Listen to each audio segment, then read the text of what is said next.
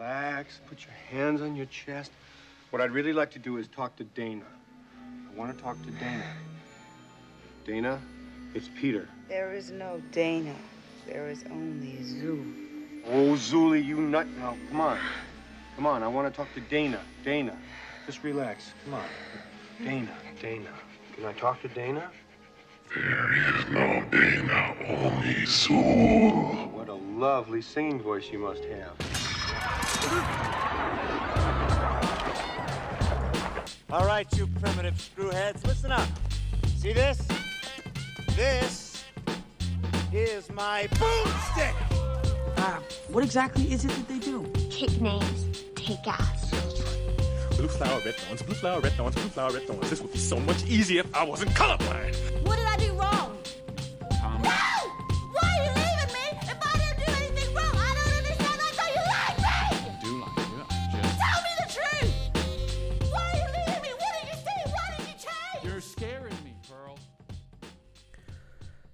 Thank you, thank you. Come one and all. You have found us. You're back. We're here. Sit back, relax, enjoy for the next hour and a half or say. I don't know exactly. We're just going to let the movie take us where the movie wants us to go, you know? Um, this is Get a Load of This Movie, a franchise movie podcast. We cover movies that are part of a franchise. I, I talked to a few people and they were confused by our rules. Um, and so a movie has to have more than two uh, to be considered um, a, a, a movie that we will cover. Um, someone asked us to cover Cars. Uh, he was not a fan of the podcast, and I said we already did cover Cars, and he asked us to cover it again. Um, so I figured we could do that next. We could, we could that's just talk about that right now. We're here. Well, Uh, he, Uh, he no, wants I'm to. He, he wants to be on the episode. He wants to be on the episode. Uh, Well, so tell this person they missed the boat. I told him that he can just listen to the episode and just talk throughout it and act like we're responding to him. Um, he didn't like that answer, but uh, this this episode we will be covering. You know what? This one this one I'm actually really excited to talk about. I, I don't I wasn't really like I wasn't really like uh, like ecstatic, but after watching it, I was like, this is gonna be a fun conversation. Anyway, we are talking about Ghostbusters, the 1987. Is that right? I thought it was 84. 84.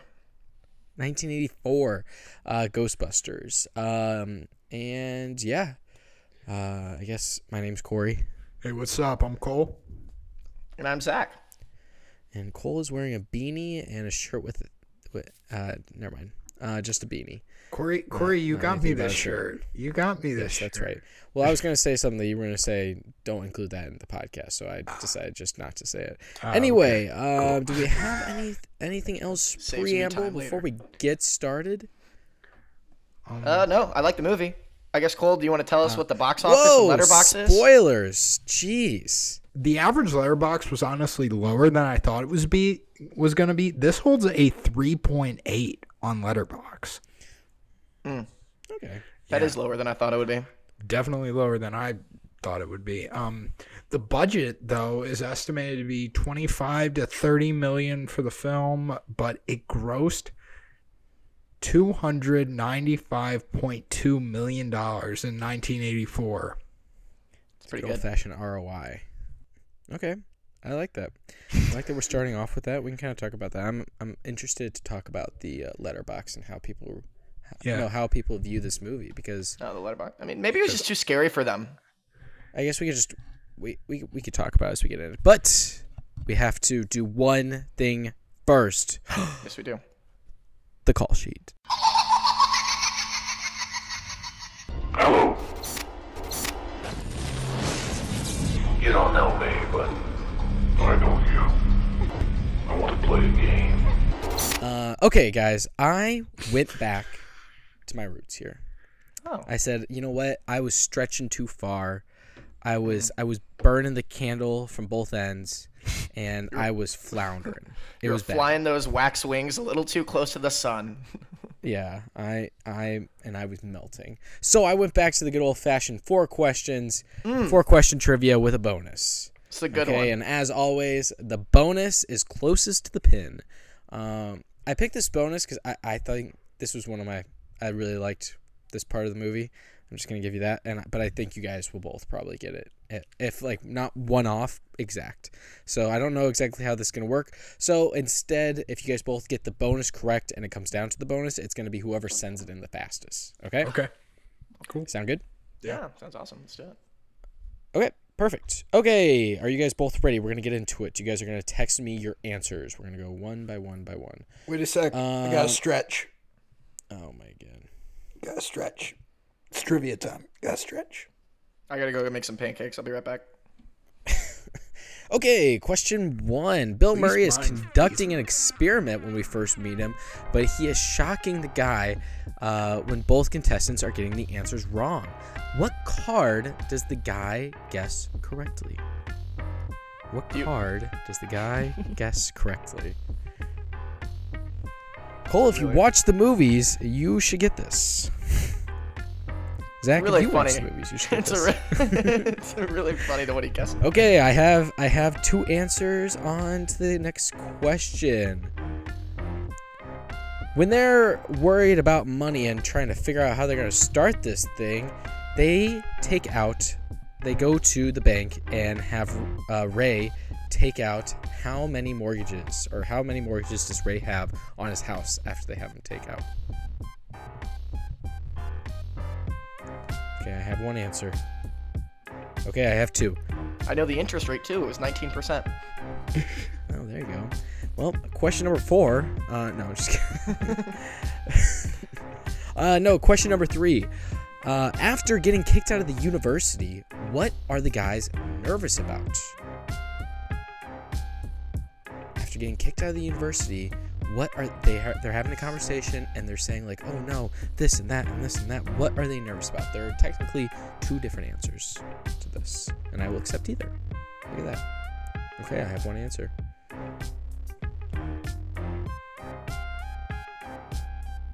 I have two answers. Okay, final question before the bonus. Finish this quote. I like to work with you some more. Why don't you come by this evening? Say.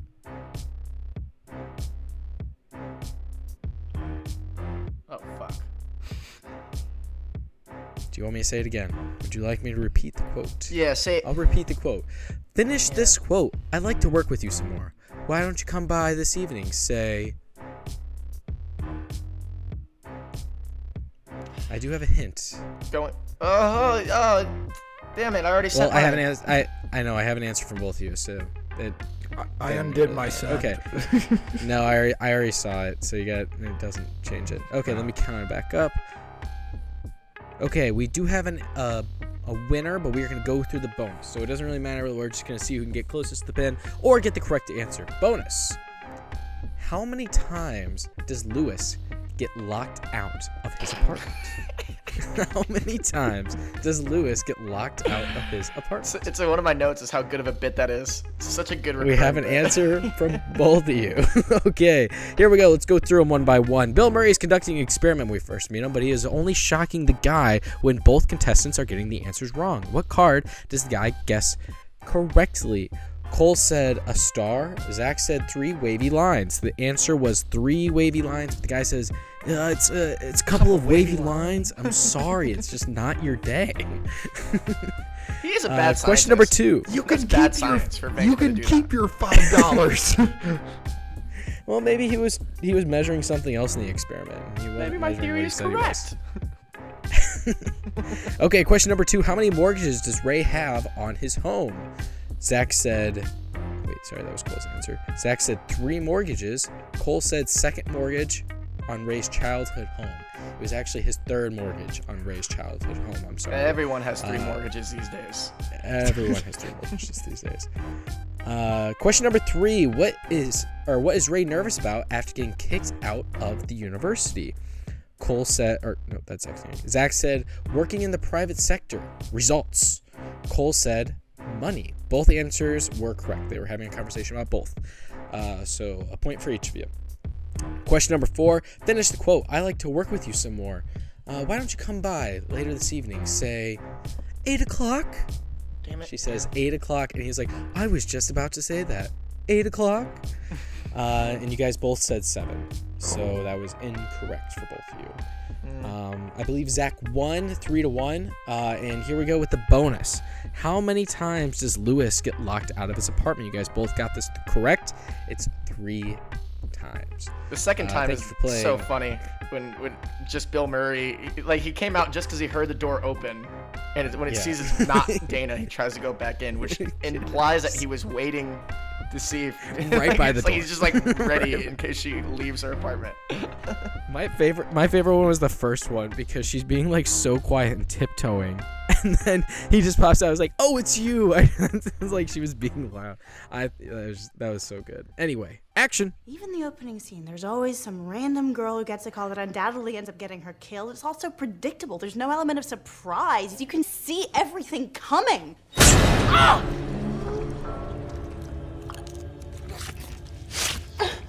Did that surprise you? now shut the fuck up and watch the movie. The bits in this movie worked so so so well for me.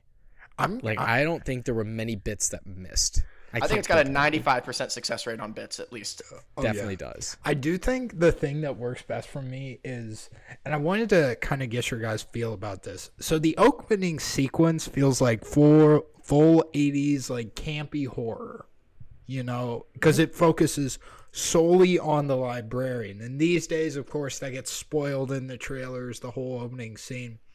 But can you imagine in the 1980s? You probably don't. You probably know Bill Murray, Dan Aykroyd, Harold Ramis, Ernie Hudson, all these big names, Sigourney Weaver, are in Hmm. this movie.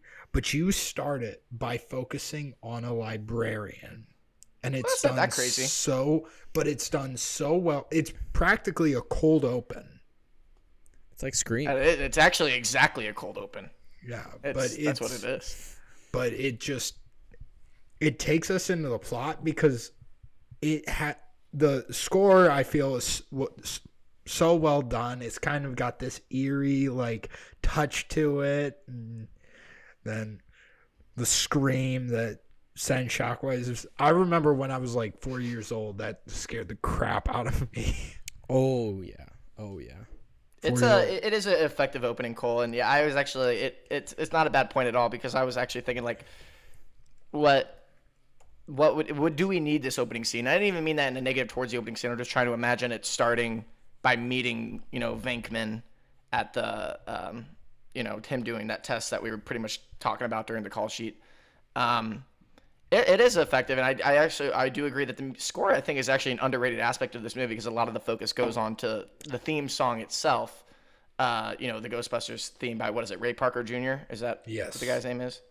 Uh, obviously an iconic song. We can talk about that in a second, but like I, I think the score is an underrated aspect of this movie. I think it does its job really well, and I, I would be able to recognize multiple different parts of this movie if you played them on their own. You know, you know, divorced from the actual images on screen. I would know that's Ghostbusters music, and I would I'm, I'm into it. It is eerie, like you said. It was a good word uh, to lead off. It because this is a very it's it's a nice marriage of Comedy and this is gonna sound stupid. Yes, yeah. Right away. This is gonna. I was gonna say like he manages like genuine terror, even though it's not like really that scary to us. But like the some of the characters are pretty fucking scared. Um, with with the slapstick comedy without the the ghosts themselves turning into the jokes. You know what I mean? I definitely like that. Though we are given this movie, and there are quite a few characters, all of the other Ghostbusters, Bill Murray does not take any of this seriously, and that is probably my favorite. My favorite thing it, that works for this because as soon as that transition's done from the cold open, and we go to Bill Murray, we are introduced to our protagonist who clearly treats everything as a joke, just does what he wants, you know. They're they're in this shitty little office and they clearly need to do research, but he's using it to pick up college girls. Yeah, he's a bad scientist. I think he should have been fired. I, I, I think it's a great call to get rid of their grant and fire them from the university. Are you kidding me? The ghost hunters that are reasonable. yeah, this. I think I think they were like asking for it, but call it fate, call it karma. I believe everything happens for a reason. Okay. Here's here's my question. I was a little bit curious about this because I, I it, it was kind of fun to have someone like okay, like we know us as the audience, we know that ghosts are real. We know that they are terrorizing people and we know that these other two guys are taking it very seriously. It was kind of fun to have this like kind of other side of the coin where it's like I no way. Like I no like I know I got a PhD in uh, Parapsychology. yeah, and it's like so he obviously know like he did that for a reason and spent all this time dedicated his life to to being there for like the the the supernatural and he's just like no way is this real. he's like he just did it for fun. I would love no if it- aspirations. at some point they reveal that like Ray he basically probably beat up Ray or bullied Ray into doing all his homework. Basically what he does throughout the movie, he bullies Ray into getting what he wants. And that's the only reason he has a degree in parapsychology or a doctorate in general. I would love if that's like revealed somewhere down the line in this franchise. he does uh kind of i mean I, you can see it i'm glad that we don't have to like push that down the line though for for peter to kind come on board with like the like the reality of these ghosts because it it isn't just in that opening scene with the librarian because it the first sign is obviously he's skeptical because even he's like no human being would stack of books like this. Like so he's still skeptical there. But like then he, i think the first sign is like he doesn't react much to the ectoplasm or whatever but then the bookshelf falls and he just kind of looks at ray and he's like this ever happened to you before? It's like no. He's like first time? Okay. Yeah and it's just like i think that's that's his first like all right so something's a little fishy Something's going here. on here. yeah and it's a it's really well done uh you know introduction to that. Um i think some of the music choices i know i was just talking about the score and how good the score is but and obviously the main theme song is great but this would be like my one example of something really small that doesn't quite work for me and it really is so small. It's just like after that ghost scares them and they run out. We we cut to some just pretty hokey music there as they're running out which is it's fine. It's it's When whatever. But i think there are some other soundtrack songs that aren't the title track that don't really work for me that kind of make it feel too silly. And that would be that would be one of those one or two examples. Uh, but I, not just on that subject though so the ghostbusters song. Can you guys? Is there another original song for a movie that you think it's better? because I think it really is just suits suits this vibe of this movie so perfectly, You and it's mean so iconic. Marry, it marries the film kind of perfectly. it really does. I was gonna say maybe the two I could Men think of that I would put up there with this. I would well, Men in Black is what I uh, was kind of thinking, but not actually. But My heart will that. go on. I think That was one of them. That, That was one them. marries um, that pretty well. And damn, One one other one. I'll give you a hint. It won the Oscar, and it is this person's only Oscar. In 2000, the movie came out in 2002.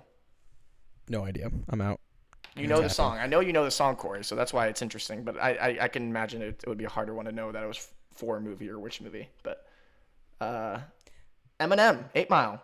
Lose oh Yourself. shit, yeah. Oh, First rap song to ever win an Oscar. yeah. Go on, I guess you can't separate that one. Well, I was gonna say, especially with the um, um, Titanic, and my heart will go on. Right, that's what it's from, right? Titanic. Mhm. Am, Yeah. am I wrong with that? Yeah. Mhm.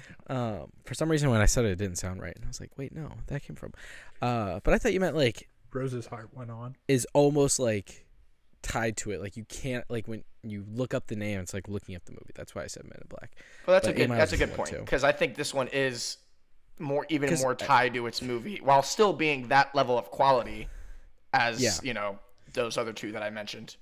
Now, But like my heart will go on. I feel like if you didn't attach it to Titanic, it'd still be a good song. You did, It is. didn't necessarily need to. So that's why I was like, I don't know if I would necessarily. But anyway, Yeah.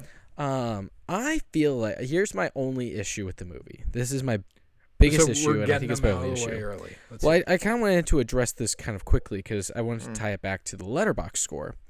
Of I, I didn't really feel like the beginning worked so well for me. I was laughing, I was engaged, I loved it, I was here for it, I was really into the whole thing.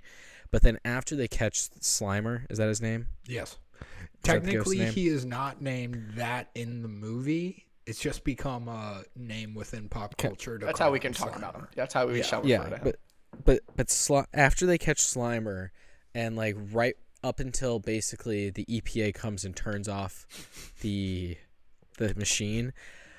I want to say that like that middle section, like you almost there's nothing really necessary to the film.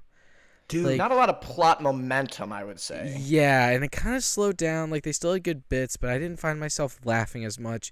But then towards the end again, I was laughing. I was engaged. Like I was back into it. Like everything from the first part of the movie, like up at like the the EPA comes. I, I think like right before that when he goes to see Dana, and he's like, "Can you please come down?" Like he just sounds so defeated. And I was like, "Okay, we're we're, we're back. we're so back now." And it's like that kind of it just it, it, it felt like we were doing so good and they they finished so good that it's like they didn't know what to do with that center part of the movie and i don't really know what they would do with it like i guess it only makes sense to like kind of show oh they're doing really really well so that fall at the end kind of works So- then well, we got to play the theme song over a montage. We need. i know that. but i but like that's when you introduce uh the, the uh, um Winston. Oh my gosh. Yes, Winston. I was gonna say Wilson. I was like, that's not right. But that's when they introduced Winston, and it's like, why? I, I wish they would have introduced him more at the beginning, because then you would have had a time with him as well. And when you're introducing him during this this part of the movie that almost seems um irrelevant or not really like plot heavy, it, it almost just fades into the background, and then he's a big part of the movie. Which is like, I, I understand like they're growing, so they have to expand. They need um, more Ghostbusters, but it's like I, I really wish they would have introduced him like, oh, we need another Ghostbuster right when they introduce uh, their receptionist. I can't remember her name, but it's Annie Potts. Oh, What's she's so funny. Bo Peep. She's Jean? so good. I think is it Gene? But That- I- I, I, I, I wish they would have introduced them both at the same time because it kind of took away from Winston because at the very end he's so funny and he delivers his lines so well. This and I ain't really worth the liked him, 11, so- fi- 11 5 a Yeah. year. Yeah, it's like Okay. it's so good and so. yeah, So, that, that was my biggest gripe though. I so they're actually um, when they were originally uh, writing the screenplay, uh, Bill Murray was not supposed to play Peter Venkman. Uh, it was supposed to be John Belushi, but unfortunately, due to his um, I'm drug glad that did not happen. he well he died. Corey, that's the only reason he didn't play the character. Corey's like, John thank Belushi? God. John Belushi. Uh, Good yes, riddance. John Belushi. Who am I thinking of? Anyway, John Belushi's from Animal House. He was an SNL vet. He's from Steven Spielberg's hit film 1941. No, we don't talk about 1941, and I don't think John Belushi or Steven Spielberg like to talk about 1941. Well, John Belushi's not talking about many movies these days. Oh. Oh, anyway, I actually have no idea who this guy is. I th- oh, I was thinking of uh, Steve Buscemi. Steve. Bu- Dear God, two di- I think at this time Steve uh, Buscemi was still a firefighter in New York City, so he might have been an extra in this movie for all we know. Steve But- Martin could have done it. I think. I think Steve Martin might have been fine as in this role. Steve So, Martin would have been good. I, but- I, I take back what I said about John. Not that I would ever actually don't replace Bill Murray. Not that I would Yeah. ever want anyone to replace Bill Murray in this role. I think this is Bill Murray's best role that I've seen. My hot take is I don't think Bill Murray is that funny in Caddyshack. So this is easily his funniest one to me. But that brings me to my next point, which was so Dan Aykroyd um, really made his big name in film in this 1981 movie called Trading Places. And he was going to ask his co star from that movie to play Winston. Winston was going to be in it from the beginning. That co star's name was Eddie Murphy. So Eddie Murphy was going to be the original Winston. He was going to be in it from the beginning, but they thought when Harold Ramis came in, they thought it was too hmm. many big names. Would have been one of the Yeah. So original they got the black guy out of it. They pushed the black guy to the side, is what you're saying. I, I believe so. Yes, Harold Ramis, WashU grad.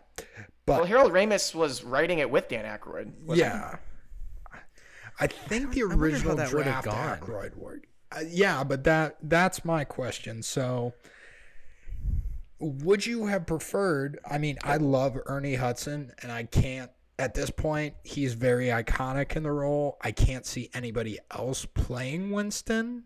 From that's just my point of view. Um, I would not have any trouble seeing Eddie Murphy in that role, and I think it would have been. A, I mean, I think Ernie Hudson's great, and I think he works really well coming in as the skeptical guy doing it, you know, with no science background, doing it for a paycheck, and then for him to have to see all these things, you know, firsthand, and you know, he, he stands up. turn it's you good. white. it's funny to have someone that's not that wasn't part of the original gang at their original setup at the university and you know working Yeah. together for a while. It's funny to have you know someone come in and kind of be the outsider and have to you know see these things for the first time Yeah. and react as such. I feel like I don't I, I don't know if I would have well with Eddie Murphy coming in, I feel like he's a very loud personality and like that's what makes him funny. The and I- I really character like would have been different. You know, The the, character would have been would have very had different, to been and I- different and I- fit Eddie's Yeah. comedic style. And he would have like I could see him still being like a little bit more like more uh, skeptical and still could have been like the same like rough outline of a character. But I like that he's a little bit more reserved and a little bit more stoic, you know, and he's kind of like, yeah, I don't know, and kind of sits back and. But Eddie Murphy, I feel like would have been more up and like loud about it, just because that's his style, and I, I I feel Mhm. like Ernie Hudson did. I, I I don't know if I would have. Not saying I wouldn't have appreciated Eddie Murphy in it. It would have just been a very different character. And I feel like then you would have had to introduce him towards the beginning. Yeah. I'm 'Cause picturing the way he would like say that's a big Twinkie in my head, and it's it's different, but it's still funny. I'm telling you guys, I'm watching it in my it's- head. it's- still it's- good. it's Eddie, It's a good line. It's But, Eddie, The way know? the way he does it, where he's like, "That's a big Twinkie." It's like- he delivers it. It would have been a well. different delivery, but it's, it would have been a different type of funny. But Yeah. it is good. Uh, I do want to ask. a I do. It does, it's a larger Twinkie. point though about how uh, you know he's a s- he's a smaller character in this movie, and yet he's still memorable. And I would argue Annie Potts, like you said, Corey, as Jean, is So also good. She is so fun. Ghostbusters. What do you want? You know her. She is so That's my favorite line. Uh, I think this is this is such an odd moment or to say, but like It's Janine. I think, yeah, Janine. Janine. Yeah, you're right. Good call. Good call. Important important name tip. Thanks, Cole. Uh, Yeah. The when when Bill Murray comes in before business starts booming, and he's like, any any calls? No. Any any customers? no. He's like, it's a good job, isn't it? She's like, yeah. She says something, and he's like, type something. We're this whole 10 second sequence of that, and then type something. We're paying for this stuff. Don't look at me with the bug eyes. And then one second later, hey Janine, sorry about the bug eyes thing. I'll be in my office. And it's just like his, his office is just like right behind her. It's one big open space. And then Harold Ramis comes up her. from under the desk. It's just like this is such good like character writing and like just it's subtle enough humor like but it, I don't know it works really well for me. It's just such a funny See, like funny people being funny. that- you know. That's when Ernie Hudson should have come in and not Sigourney Weaver. Oh, okay. Well, we can talk about Sigourney Getting Weaver rid of women. if we want to talk now about her. is what I'm No, no, no. Just wants. push your scene to a different part. But that's when Ernie Hudson pushing come in. out women. Okay. I love the way she describes. Uh, uh, it's like such a great character description when she's like, "You're more like a game show host." That seems like a good trailer line to me. You know, like that's. that seems like a good trailer. Did we a, watch the trailer he's a this one? scientist who's more like a game show host. That's Peter Venkman. And then Rick Moranis, like we just said, uh, as Lewis, is also so funny. I think he's his. so- Is is So- Rick Moranis in the second one? Yes. I think talk about the second one, but I don't. I can't remember if. Yes. I remember is, very but- little about it. Okay. Okay. So the character, that character, and I don't know how you guys would f- gonna feel about this. So John Candy was originally cast to play Lewis, That would make sense. but he got kicked to the curb when him and I believe it was Ivan Reitman who directed the film had a disagreement because Candy wanted to make him this like weird Swedish guy. Mm, no, I'm out. I'm out. I like Rick Moranis' take more as the, the nerdy loser guy. With a really happening party though, with a really a, just a real historic party he's throwing. I there. think it's really funny too, and I think the character works so much. He does not see himself as the other people in the film and the audience see him, and it works so well. Because he doesn't think he's being annoying. He thinks he's being charming. He's like, he's not self-aware at all. "Okay, No, talks a lot, talks fast, says a lot. You know, he his lack of self-awareness is on full display when he's like, "Oh, you made a date for tonight," and he's like, "Okay, you can bring him along." Like it's just like, like it's just so, that's a really good character writing, and it's really funny. Uh, you know, his his line of like, "Oh, that's why you know I can actually write this off or whatever. That's why I invited clients instead of friends. How you doing? Blah blah blah. You know, and like it's just like it's such a good like Just That set up entire for his one whole shot is attitude about this whole thing. That entire one shot of him introducing his guests and like dancing and then saying, "Oh, I'll be right here. Don't move." It's like it's such a good one shot. He he starts dancing. He asks a really attractive girl to start dance with him, and she's like, okay, and she's into it. And then he's like, oh, okay, wait one second. There was another doorbell. It's just like He starts- He's just such an odd character. It's so funny. Yeah. It works so well. I don't think there's a character in this movie that doesn't land for me. That being said, I think all of what he says lands for me because of the way because of the way Harold Ramis portrays the character, and that is Egon. There's all these I like Egon. moments where he's so deadpan, and my favorite one is when the Stay Puft is coming at him, and he's like, "You got anything, Ray? Nope. Got anything, Egon? I'm sorry, Venkman. My mind has gone past the point of thinking rationally." I'm scared. I'm scared beyond the point of rational thought. It's just like, but he says it like he says every other line in the movie, which And is all rational thoughts. and it's just, but it's done. Yeah, it's a good setup for that. And he's, I think honestly, with the hot take for me, it, it's not even a hot take. Uh, I think Dan Aykroyd is funny in this movie, and he's probably my least favorite one. Like I think everyone in this movie Really? is so distinct and so funny uh, in their own roles. They're all distinct, but they're not archetypes, you know, or they're not stereotypes or whatever. They they all feel nuanced. They're not just one trick ponies, you know. They're not just doing the same bit over and over. And everyone is everyone is funny and everyone is different, which is just when you have a movie like that, a comedy is really destined, you know, for for success. Success. So I mean, Yeah. this this really fits that bill, I think, uh, in terms of like an ensemble. And of course, you got Bill Murray at the the front of it. Um, playing just I think one of the, one of the probably an all time best comedic perform one of I'm not saying is the funniest performance of all time uh, by someone in a movie, but it is up there at least in movie. Let's let's narrow it down to movies we've covered. movies we've covered on our podcast. Who what is a funnier performance by someone?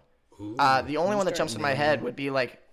And I would not say this is funnier. I'm just thinking of like what comedies have we covered? Mike, My- I don't think Mike Myers is funnier say- in any of his roles in the Austin Powers movies than Bill Murray is here. If- Maybe if you encapsulate all the roles he has to do between like Doctor Evil and Austin in that first movie, maybe I, I don't know, but like it, it's hard to top how funny in, with his deadpan delivery uh, that Bill Murray is in this movie.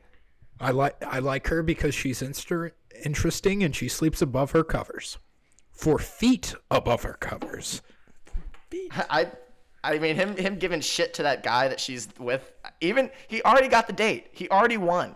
He's he's in the lead, and then he, He has has, to to, put in a jab at that guy. Like, and a good day to you. You're, I'm, you're I'm glad you're feeling better, but you still look a little pale. Like it's just like why why does he have to do that? But it's so funny. And then him that's a, such a great character detail because he's at that moment that's probably he's feeling at top of the world, and that ice skating or that roller skating person is like spinning.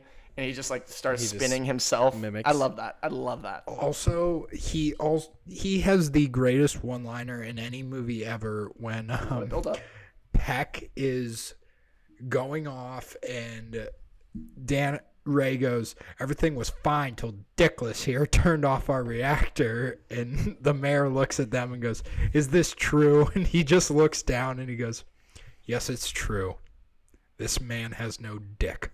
See, Cole, that's a funny line, but the the fact that this movie he's so funny in this movie that I would not even put that in his like top ten I line think deliveries that's in an this movie. Like all-time one-liner, though.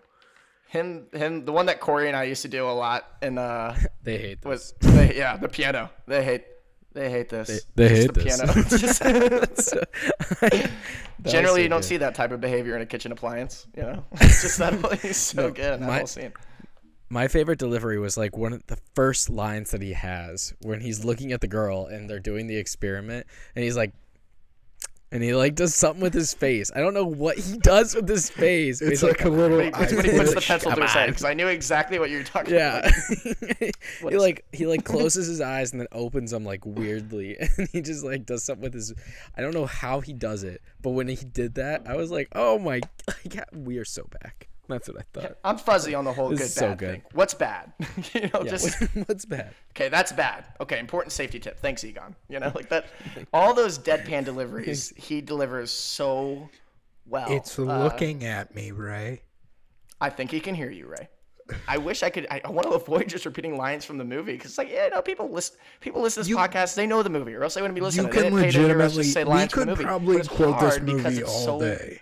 It's I know, and it's so easy to do that, and it's so funny. Um, this movie Now- for me, I think. Oh, go yeah, go ahead. Cole.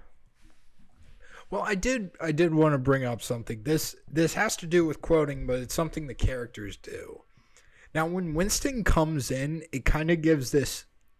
It gives gravity to the movie. It's like the everyman came in. You know, this guy off the street came in, and he's he's living the life that all these people are seeing these guys living. And then him and Ray have this very down to earth religious conversation in the car. See, that's what I was trying to picture Eddie Murphy or Eddie Murphy having.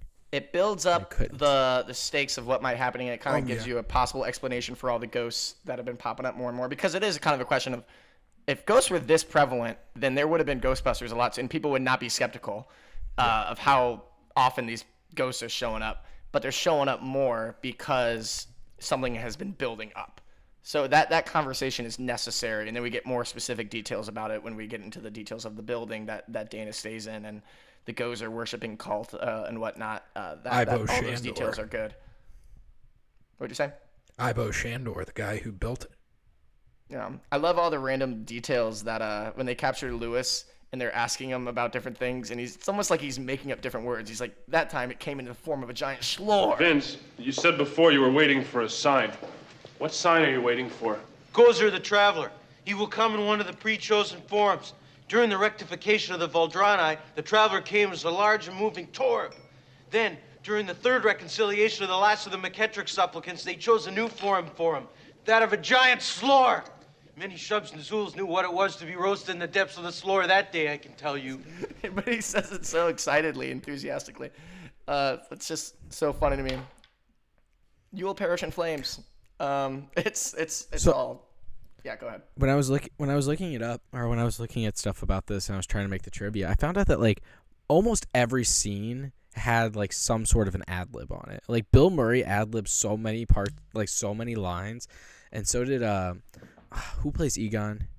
Harold he Ramis. apparently did a lot of ad libs as well, uh, and so it's like it's just crazy because it just elevates it so much, and you compare that to like okay, I, I don't want to compare it, but like, um, when we are comparing it, if we were trying to compare it to another movie that we covered that had a bunch of ad libs, thinking Thor: Love and Thunder, didn't we cover Thor: Love and Thunder? Did we No. Not once. We covered. Oh. First mention on the podcast. We did cover Ant. We did I'm cover. Ant Man. I thought we covered. and it has I been. thought- it's been talked Quantumania. about that they did. No, I'm talking about the first Ant Man. No, because I thought okay. Well, I'm gonna talk about Thor: Love and Thunder because Thor: Love and Thunder, like a lot of it was ad libbed. Yeah. Oh and yeah. It's just like that doesn't work, but here it works so well because these guys are just so good at what they're doing. It's just incredible that they're like that entire line when they're or at the very beginning when he's talking about um, drilling a hole in his head. Like that was that story was completely ad libbed on the spot by Bill Murray, and then his response or Egon's response was completely made up on the spot too. So it's like those conversations are so good, and they're just like not even written down. It's like you can't even plan. It's like this movie just happened, and it's incredible that it happened. I just think that's so cool. That's, that's so- one thing I wanted to talk about. I'm Yeah. done. To add to your point, Corey, I, I do think this works better than a movie like Thor: Love and Thunder, because yes, all these Not- all these the actors best comp are but- able to let loose, but it's reined in. Like they know the bounds under which they are able to let loose within this movie. Nobody goes too far. You know, everything that might be ad libbed by Bill Murray, it's within the realm of possibility of this movie, which makes it work. Yeah, it, it, it all feels organic. It feels a little bit more natural here, and that's probably just a Yes. product of you know the writing and the actors that we've all been talking about. Uh, switching gears, uh, talking about we've been talking about the busters, you know, but you know what about these ghosts that they're that they're busting? Um, so like, what I'm curious, you guys, what, the, what do you guys have a, a favorite ghost uh, in this movie? You know, we got I got I got a few of them listed here in case you want a refresher.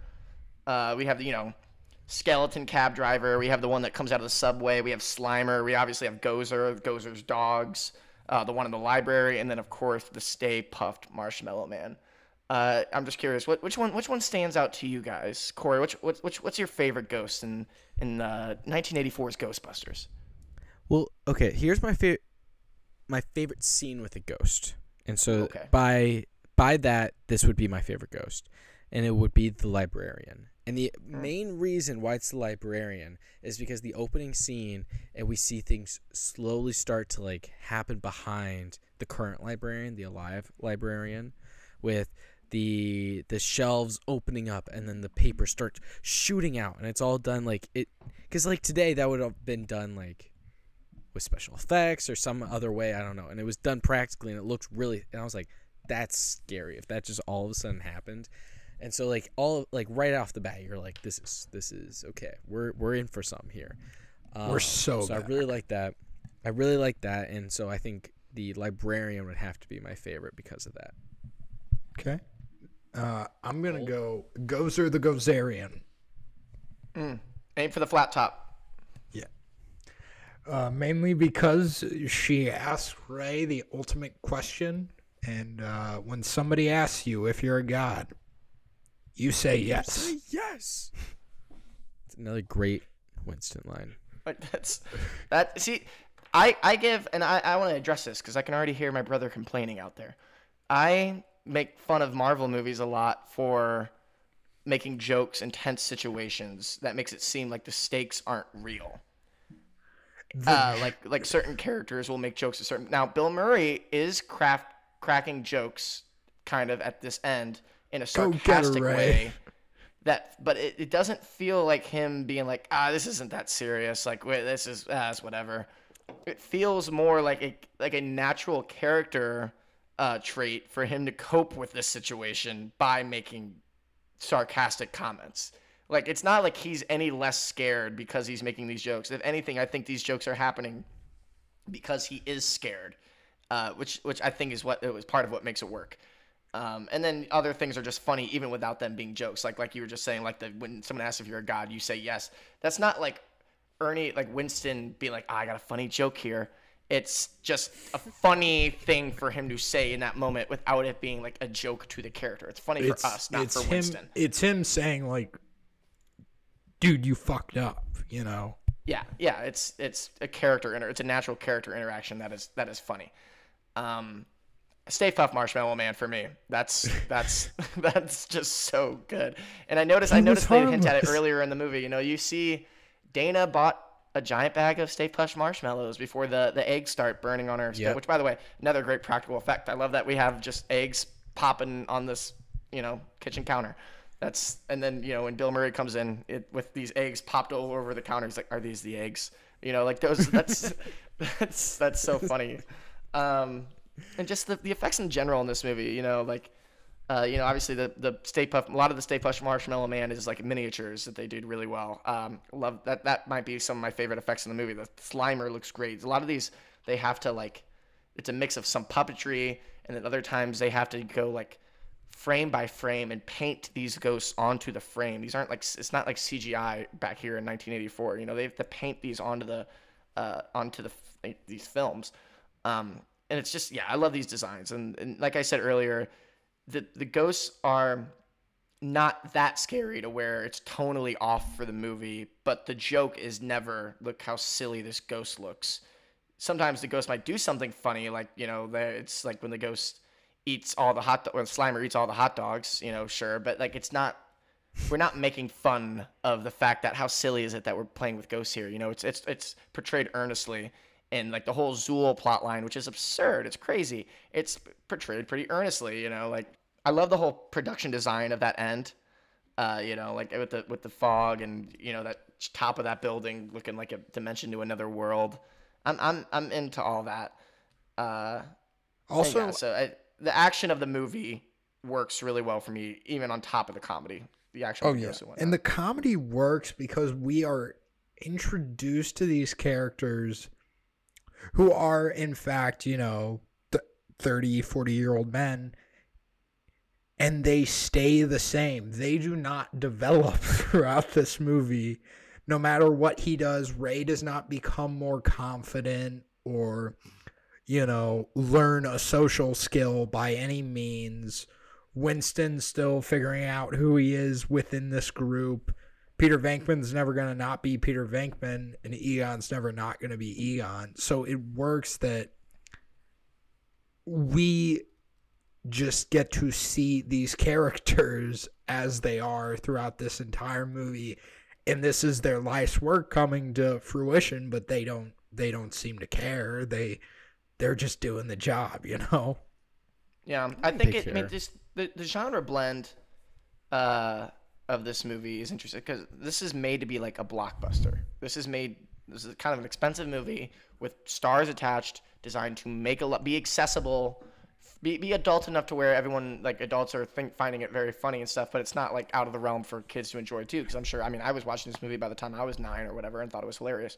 Uh, like so made to appeal to a mass audience, but I think I, I mean I'm obviously not an expert on 70s cinema or something, and or before this movie 80s cinema in this regard at least. It's taking ghosts, which I think to this point are pretty much just relegated to you know horror movies, and I think this is the first time that you're bringing them into a funnier sense, uh, you know, for mass appeal, and not just like some haunted house Vincent Price movie or something like that. Obviously, you you have horror comedies and like Abbott Costello meet Frankenstein or something maybe, but even then, it's not like they're portraying the the like just like I was saying, they they, they don't portray the ghosts as jokes. They don't portray like Frankenstein as jokes. Abbott and Costello are funny, but like they're not making fun of the the monsters and stuff. But I think this is such a unique. Why I- I'm so drawn to this movie on top of everything we've already said is it is such a great unique blend of you know ghosts bringing ghosts into a blockbuster sensibility with the stakes and the the broad accessible humor in that sense. Um, it just all it's a great mix. It jives really well for me. oh yeah definitely Yeah, I don't, I don't really. You said it all. You hit the nail on the head. I mean, in terms of movies that did that, I think Men in Black kind of does the same thing with sci-fi later in the '90s. Not quite, not quite to this level of success, I'd say, but you know, it, I, I think Yeah, I, definitely I'm, not. I'm a pretty big fan of Men in Black, so I don't think it's out of the realm of possibility to discuss that. Um, Both had sequels with Chris Hemsworth. Or reboots. with yes, they Hemsworth. did. Yes, they did. Wow, good connection there. No, I would say MIB I I right because it's international would have been more of a sequel than a reboot because you know Emma Thompson's in that one. Reprising her role from Men in Black Three. Yes. She's in Men in Black Three. Yeah, she is. Dude, Men in Black Three is pretty solid. It's a. I remember liking it. I haven't seen it since around that time it came out, but maybe we'll get there one day. Last time I saw it. You guys uh, got anything else for for action, or you guys? Uh, I'm good. I, I think we said it all. I big fan. Big big fan. It worked Mhm. for me. Everything worked for me. hot take. I mean, we can go on and list more bits, but I, I I would say we like can we're- just say we shouldn't can just that. repeat more lines from the movie that people have already seen. Yeah. and, you know, it's great podcasting. So Great podcasting. There is one thing I wanted to bring up, and Zach, we Is talk another about this. No, it's something that we talk about when we talk about Neil Gaiman writing, um, the Sandman, fi- the Sandman books. As we know, Desire is an androgynous character, Ooh, well done. Good word. and the way they describe Gozer is androgynous. Though the the terminology it Egon's pronoun game is not what it should be. You know, let's just put that out there. I don't But, think uh, it's I don't think it's an issue for referring to Gozer. Yeah. Gozer. A plus, A plus, A plus for effort, Egon. But I I kind of thought about that, and I'm like, this was pretty ahead of its time for doing that. I don't think it was quite thinking uh, of it in that way. Uh, but sure, we can give it more credit if we want. Yeah. Yeah. I would like to. There you to. go, Cole. There you go. You know, Yeah. Why, Yeah, why go- not? Go, Ghostbusters. Yeah. Okay. Um, moving on. moving on to the awards season. Apparently they strayed off course, and we're fairly certain they're in guerrilla hands. So why don't you use the regular army? What do you need us for? Because some damn fool accused you of being the best. All right. Uh, I'll go. I, I don't have to go first. I got a few options. So No, no, you can go first, Zach. You never go first. I got a few All right, well, you know what? I'll. I'll, Go I'll go off I the got a few beat as well. path and kind of what I was referring to earlier with how impressive these special effects are and how much I love these ghost designs. I'm actually gonna go with the special effects supervisor Richard Edlund. Uh, There you he just you know all these designs, like I was saying, from the Slimer uh, to the Stay Puft Marshmallow Man, the skeleton cab driver. Love that guy. Uh, you know, even the way that the the proton whatchamacallits uh you know streams look all of that you know has to be designed and curated painted whatever. Uh i'm a it's got a charm to it. Never you know obviously it's not like oh that's photorealistic. But when it's things like that there's a charm to it. You can see the work. You can see the tangibility of some of it. And it's it makes it makes a difference so i'm gonna go with Richard Edlund for the for the ghost effects in this movie Cole? Corey? No, go ahead. You can go Cole. No. Um. Okay, then I'll I'll take uh Bill Murray.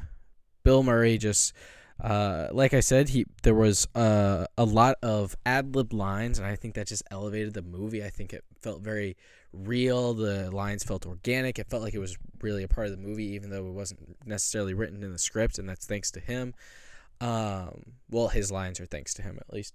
Uh, I, the, the bits landed with me.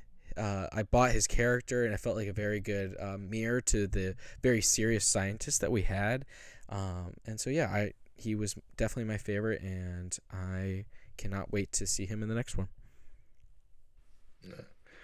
As of right now, I'm excited to see him in the next one.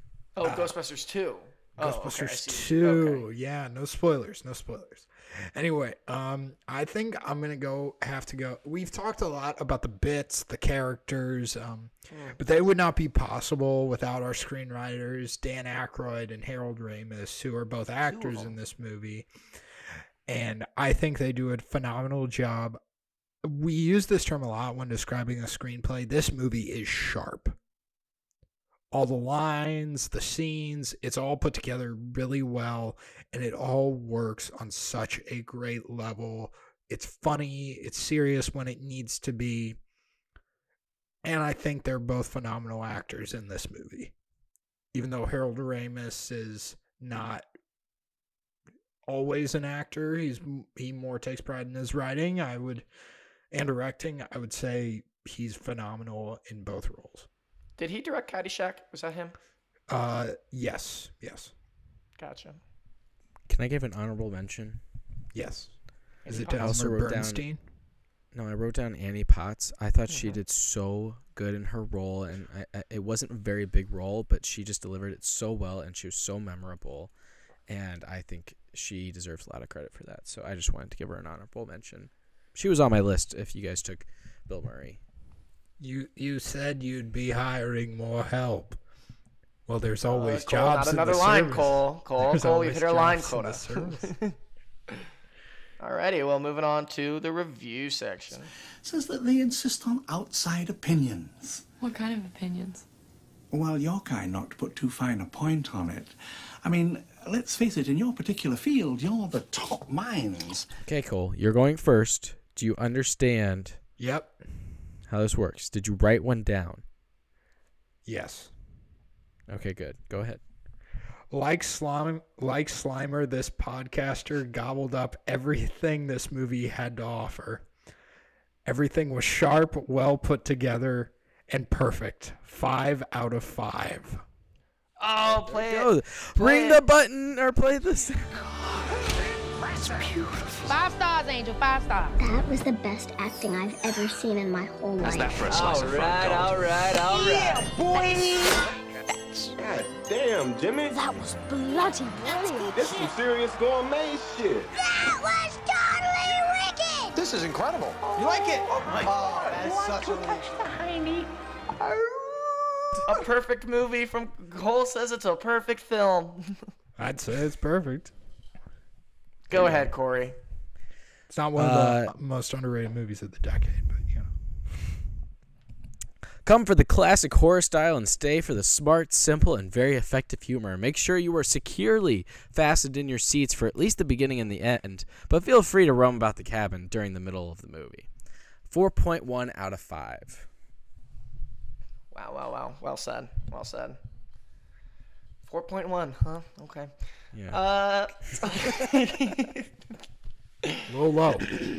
That Might- well, that that middle part just like kind of weighed me down. I felt like I was kind of like losing focus a little bit, and it still did not take. Four point one out of five is still a phenomenal movie. You don't have to justify your hate to us. It's okay. Look, look, I Corey. don't hate it. I really, really like this movie. It I'm only doing it this was to me that. because you guys, you guys, since you did this to me during Halloween. So Well, that was that's a, that was an absurd take. Uh, shut up. Go. All right. 1984's Ghostbusters is a sublime blend of blockbuster filmmaking and spooky fun. But what's that you say? It's two 80s? The protagonist is vaguely problematic? The person trying to protect the environment is vilified? Well, to those questions, I would say shut up, nerd. It's wonderfully rendered ghouls, SNL vets at the top of their game, genre legend Sigourney Weaver, dogs and cats living together, mass hysteria. Five out of five. I think this movie is so much fun. Hit the button. Play the sound. Play it's it a perfect again. movie. Listen to all 30 seconds of it again. Five stars, Angel. Five stars. That was the best acting I've ever seen in my whole life. I life. might cut it off on the second time if we've already had it play once. nah, but play it. But play no, it you gotta play it for through. the bit. Play it through. It's for the bit. Yeah. So I'm an outlier here. I didn't realize I didn't realize I was so low on this. I thought I was right about I mean, according to Letterboxd, I'm above the average. Yeah, but uh, Corey, I do have to ask: when was the first time you ever saw this movie? I don't remember. It's been a while. This was one of the ones that I would see when I saw growing up. Yeah, because this is one I can remember watching with my dad when I was like five years old. Well, not 5 years old. You definitely do not remember watching a movie at 5 years old. I remember going to see my first movie at four years old. Corey. No, you So do do not. I actually. I my earliest memory is 2003 Spy Kids old? 3D. Spy Kids 3D. I remember going to see it. I have the memory. It was 2003. Movie, my first memory My is first going movie- to see Spider-Man 2 in theaters with my dad, my uncle, my cousin, and my brother. That is 2004. I have memory of seeing Spider-Man 2 as well. Great movie. Great movie. I don't remember my first movie memory. I I don't know how you guys do that. Well, Um, Zach okay. usually pairs it with something traumatic, like a cat dying, you know. So Yeah, that was left that in. Um, well, the post cred scene. You're still here. It's over. Go home. We, next week we're watching Ghostbusters 2 and Ghostbusters and Ghostbusters 2016. So that that's in 2 weeks from from this episode. We I, I want to episode. apologize to the audience. This isn't. These movies aren't streaming anywhere, unfortunately. Right now, you have to rent them. Um, if you're gonna watch it, but like this one, kind of a classic. I think you should be able to listen to this podcast Did you without just say kind of? needing. Relax. It's a cla- whatever. But you wouldn't Oh. need to rewatch it. Like I, I, I like I could listen to this podcast because I knew I knew what it Damn was. right. I, I've seen the movie. Plus, we did all the bits, It's very memorable. so you know. Right. Yeah, we, We- said enough of the we- we lines. We repeated enough yeah. of the lines that you got the sense of it. So But I just want to apologize because, but we're doubling up again, like Zach said, 2016 and Ghostbusters 2. Yeah, guys, I watched Dune. yes, you did. Yeah. I am so excited for Dune 2. I can even I, I I cracked open the book again. I, don't know if I'll I did too. I did too. I've been listening to my audiobook. Uh, yeah, I've been listening to my audiobook uh, just in passing. And I have it on my like saved on my Apple iBooks or whatever. So I just I'll have that on in the shower. If I have a longer car ride, I'll get a couple chapters Mm. in. Uh, I'm yeah, I'm I'm back in or I'm back on Arrakis. I'm definitely a Dune dude at the moment. My Dune.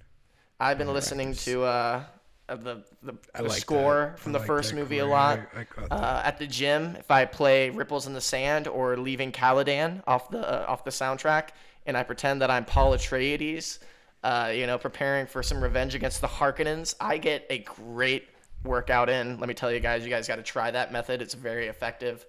Um, yeah, I I don't think I've been more excited for a movie since Rise of Skywalker before the reviews and leaks came out, which sapped my enthusiasm a little bit. What about So Avengers I'm- I'm- I, I well, that was after the Avengers Endgame was actually before Rise of Skywalker. So Oh, well, uh, shit. my statement is still accurate. But thank you for the keeping me on my toes. I was watching this movie this weekend, and I some it, one of one of my girlfriend's friends was over, and she was like asking questions about it. Which I'm all you know what I've seen the movie plenty of times. That if someone's asking questions, I you know what let me let me get you into the lore. Let me get you mm. into this because let me treat you to to join one of the coolest fan clubs that that mm. you could be a part of. And so I was telling her all about this and all and I'm just it just got me more excited. I would still pause the movie because I wanted to, you know, I didn't want to like miss anything again. That's a but deep I would cut. pause the movie. Zach, what'd you watch? What did I watch? Oh, I've been watching the Alien movies. You know, Sigourney Weaver. Really didn't talk about her much in this movie, but she was she Sigourney Weaver was also in Ghostbusters, guys. She was really good. Dana Barrett. Uh, I was watching Alien Three and Alien Resurrection. Alien Three, I saw once a long, long time ago. This time I watched the assembly cut, which is like a half hour longer. And then I also watched Alien Resurrection. They are both very different movies tonally. Uh, I enjoyed them both to an extent for different reasons. I'm not gonna spoil Alien Three, but if if you like Alien and Aliens, Alien, Alien Three can be a pretty jarring experience uh, in terms of some plot decisions they make in that movie, especially if you like Aliens. Um, it's like I think what my my Letterboxd review was something along the lines of is like the writers of Alien Three had a bully growing up. They just were getting bullied all the time. They were their, their life was hell. They, they, they didn't know what to do. This bully was bigger than them. There was nothing they could do about it. And now they're adults and it is still just simmering with them. And it's like they just can't quite get over it. They can't move on with their life and they don't know what to do about it. And then they found out that this bully liked James Cameron's Aliens and they knew what they could do. And that's that's that's what Alien 3 is like. Uh, so that I, w- I would recommend watching it though. It's interesting. It's a David Fincher movie, even though he's disowned it. And then Alien Resurrection is just silly, but it's also fun. I'm, I'm just getting ready for this new Alien movie. I don't know. Maybe we'll talk about them when we, when we get closer to that. That comes out in August. the, wait, what? They've already Alien, new Alien movie comes out in August. They've already Alien filmed all that. yeah, it's filmed. It's called Alien Romulus, directed by Fede Alvarez, who did Don't Breathe and uh, the 2013 Evil Dead. So it's gonna be a pretty grisly horror movie coming up. You know, with xenomorphs again. This is the homeworld of the Romulans. Nice. You think I mean, maybe they're in it? It's a space movie. maybe maybe this is the connection. It's probably more about that ancient Rome legend. I'm assuming. Isn't that an ancient Roman legend about someone named like a baby named Romulus? Yes, okay, it it's is. probably that. it's, Tell us that story, Corey. But we don't know. aware. we don't know until we see it. We do not know. Yeah, because Cole, they what did you watch? When Prophet, Prometheus, Covenant, Romulus. Um, well, the Super Bowl was on Sunday. That's Yeah. probably my favorite Lost day some of money on that one. I couldn't I couldn't box it, so it doesn't count. Yeah, yeah. But uh, Deadpool three trailer did drop during that. Deadpool and Wolverine. It had I'm one gonna of talk about those movies. Yeah. My uh, well, I I only want to bring this up because I saw one of a character who I thought was very underrated in the last two X-Men films of the original trilogy. Pyro appears, has one line in the trailer. I bet he gets murked in the movie, but uh excited to see him back. Other than that, I um actually rewatched The Chronicles of Narnia, The Lion, the Witch and the Wardrobe. Whoa. Just the first one. Yeah. You It's didn't got make a Voyage of the Dawn Treader. the movie sucks. It's got Will the Poulter third one's. Prince Caspian. Prince Caspian. Prince Caspian's okay, but Who anyway, uh, played Prince Caspian? Was it someone we know? Ben Barnes It was- of Westworld fame. Hmm. Yep, yep, He's yep. handsome. He's ve- He's okay. don't don't get me started. Don't get me started. So handsome. Anyway, um, the movie was a lot. You know, I always remember those movies fondly. Every time I watch them, I'm like, you know what? This was this was pretty solid. Also, Harry Gregson-Williams did the score, and the score is so great. The movies were written by uh, Christopher Markus and Stephen McFeely, who famously did Avengers. yeah, and Stephen all McFeely. three all three of the Cap Barely films. her. Uh, I like those Cap films. I do too. I would love to talk about those Cap films one day. Maybe. I kind of want to stay away from the MCU now. Yeah, that's fair. Maybe Hey, we can. don't, don't back down, Cole. Stand with your convictions. Don't let Corey bully you you. know and, uh, no, no. Corey said talking about the something. Now- Corey gave me this shirt, and now I have to do what he says. We bring up the MCU as a comparison so much; it definitely lives on our minds rent free. We always bring up like, well, whereas the MCU would do this, this movie did this, and like it's like Kevin- we, we, Kevin we just can't knows. divorce ourselves from. I bet from it. you Kevin It Feige's was such a big of part our, of our lives for so long. Oh, you see, that reminded me. I did watch the Marvels. I did actually watch the Marvels recently. Oh, you did. How was I it? wouldn't say it's bad, but it's not great. Isn't just so upsetting? Uh, actually, I'm kind of relieved by how little I cared that I didn't like it that much. You know, usually that I can imagine three years. If this movie came out four years ago, I would be devastated by my thoughts on it. I'd be like, oh, you know. But after we had our first mid Marvel movie day, everything just goes down a little easier. mid Marvel movie day Mid on ah. Marvel Eternals. movie day. On mid Marvel movie day, you're gonna say this to me? You know, like that was. yeah, I think Eternals is definitely safely better than the Marvels, but you know, that wasn't a great ah. movie either. Really sad. I just heard Kumail Nanjiani admit that because the movie did not do well, he ended up like going to therapy because he was so invested in the success so- of the movie. I just don't understand. Do actors not know if a movie is good or like if it's going to be well received by watching it? Because I feel like even with Eternals, like while watching it, like every like we were both like because I think we saw it together, and we were just like, eh, like I don't. That it was, just very fine. It was doing a lot of interesting things, but also a lot of things were just kind of falling flat. It was it was but like such a okay subdued to not justify it, do do but do actors not realize it because they are they not there at the pre-screening or they they're there at the premiere like do they not get to see this movie do they not realize watching the movie before the public that this probably isn't gonna do very well like is it something that i just don't understand i don't know I I've I don't get uh, it. kind of always wondered that too. If you've ever watched the show Entourage, it kind of portrays the film industry. Anytime Vince makes a movie, he thinks it's going to be a hit. Maybe it's just because he's in it or something like that until one movie is like really, really bad. But until the movie came out at like a film festival, he didn't know. So I'm guessing that is the situation. You know, you believe in a project uh, so much, you have so much faith in it. i just gotta I wonder why there are the so many movies that are so bad I'm sure Dakota Johnson had a had a feeling that Madame Web might not be an Oscar contender this year. I, I It's she not even that must have have to be an had an Oscar. I, I know, It- I know. I'm being not- sarcastic, but But like, okay, w- Cole and I were actually talking about this before you got on because I was watching a review on Madame Web just because like came up. I was like, you know what, I'll watch it. Oh, I guess I was interested in seeing it. You know, it's Spider Man's doing well. I was interested, but I was watching it. and Love it's just like, and it did so bad, and they're saying it might be the worst, like one of the worst movies no way ever it's worse made. than Morbius. No way it's worse than Morbius.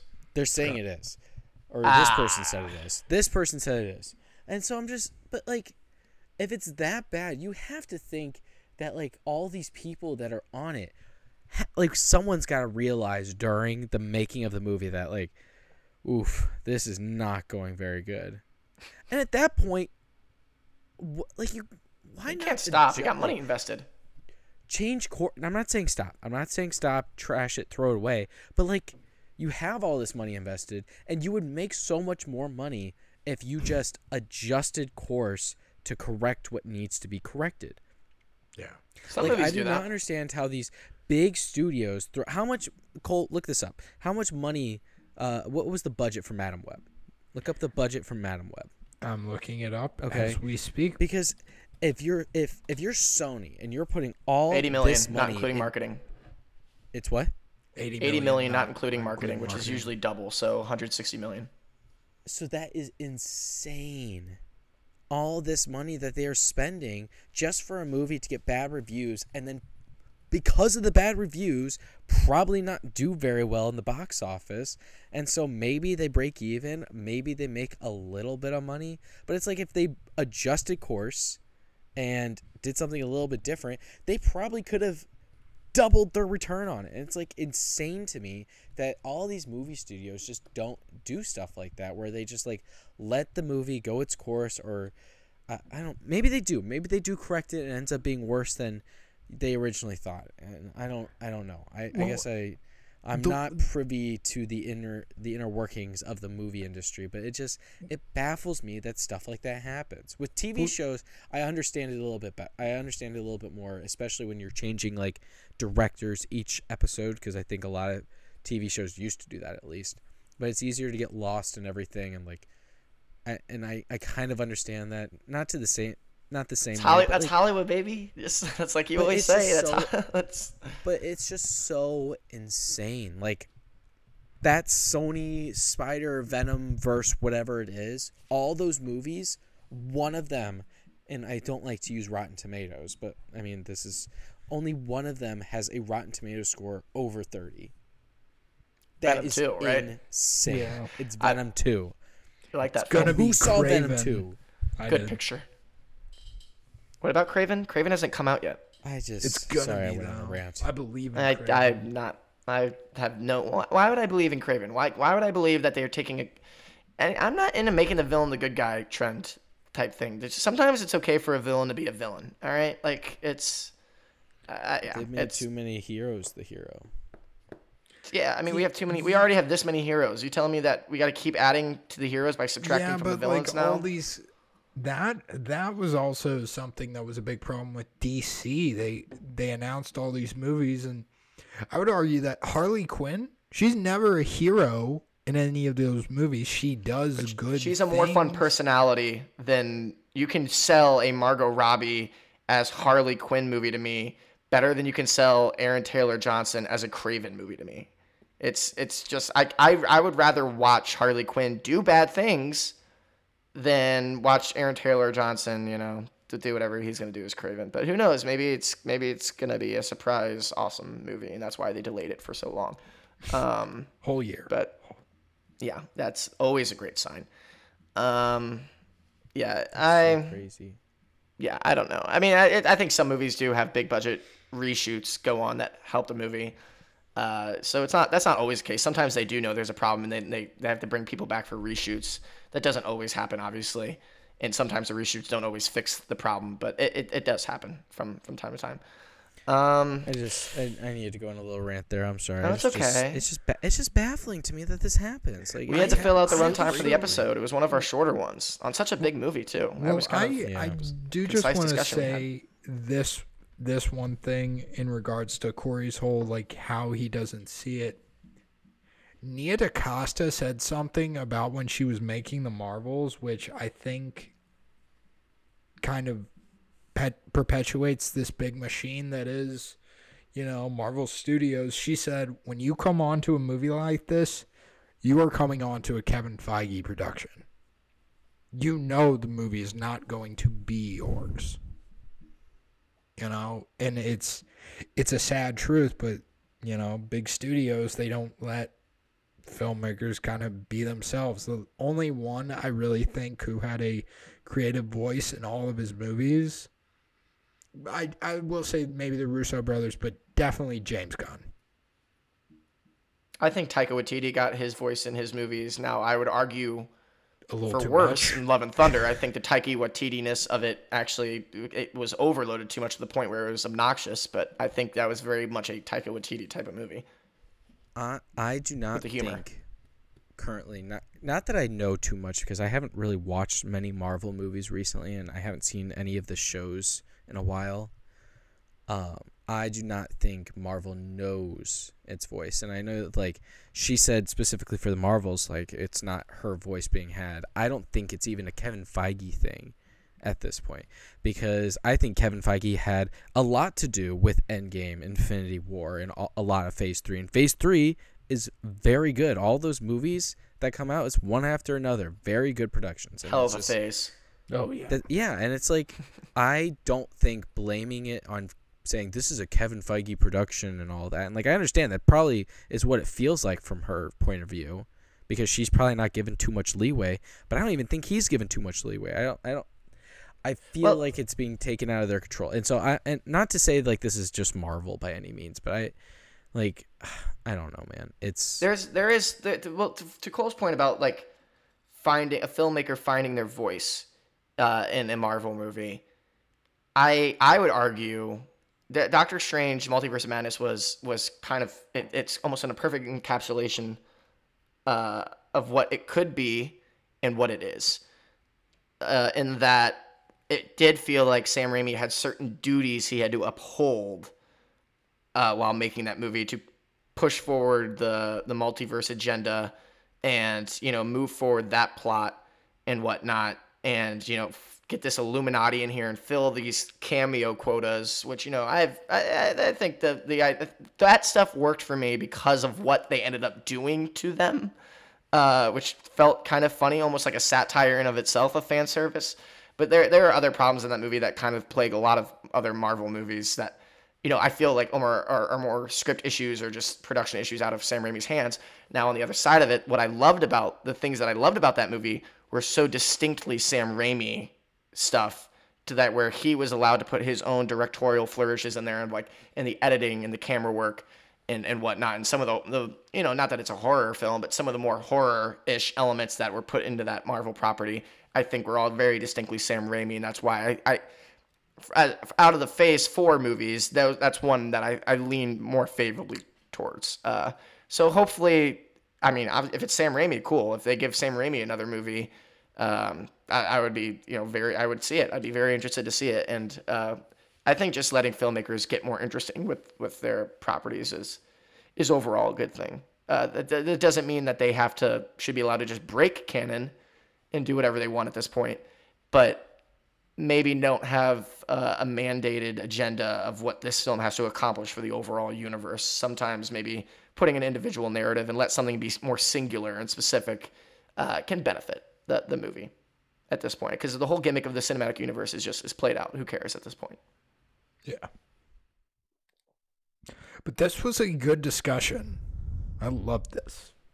Good shit. I'm gonna cut it all. Um, all right, guys. Uh, I, I stopped recording ten minutes ago. I thought we were just shooting the shit. Um, all right. Well, thank you for joining us. Uh, like we said, in two weeks from now, uh, we will be doing our Ghostbusters two and Ghostbusters 2016. I believe it was that's when the uh, the third one came out. Uh, it's the one with the girls. That's that's that one. Uh, in case you were confused. Do we know any women that could be on the podcast They I could scare ask me. My sister. for this one? Uh, no, Mhm. that's fine. We, we're we're qualified to talk about it, so I'm not too worried about it. We're qualified to talk about the issues, guys. We I can, can speak on women's issues. We're the we're the sons of mothers here. You know. Mm, We are the sons of the. We are the grandsons of the women that you couldn't burn, the witches you couldn't put. Whatever that phrase is. we are the, the witches we- you did burn. Yeah, that's who we are. Um, that's a good name for our next podcast. Um, the witches. I, fum- I fumbled whatever that phrase is, but It made it better. It made it better though. That was great. Jesus Christ. Uh, Okay, I my my dog's scratching at the door. He's gotta go potty. Mm. Okay. okay. And Catch and, you and I have to go potty. We will we will see ya in two weeks. Same time, same place.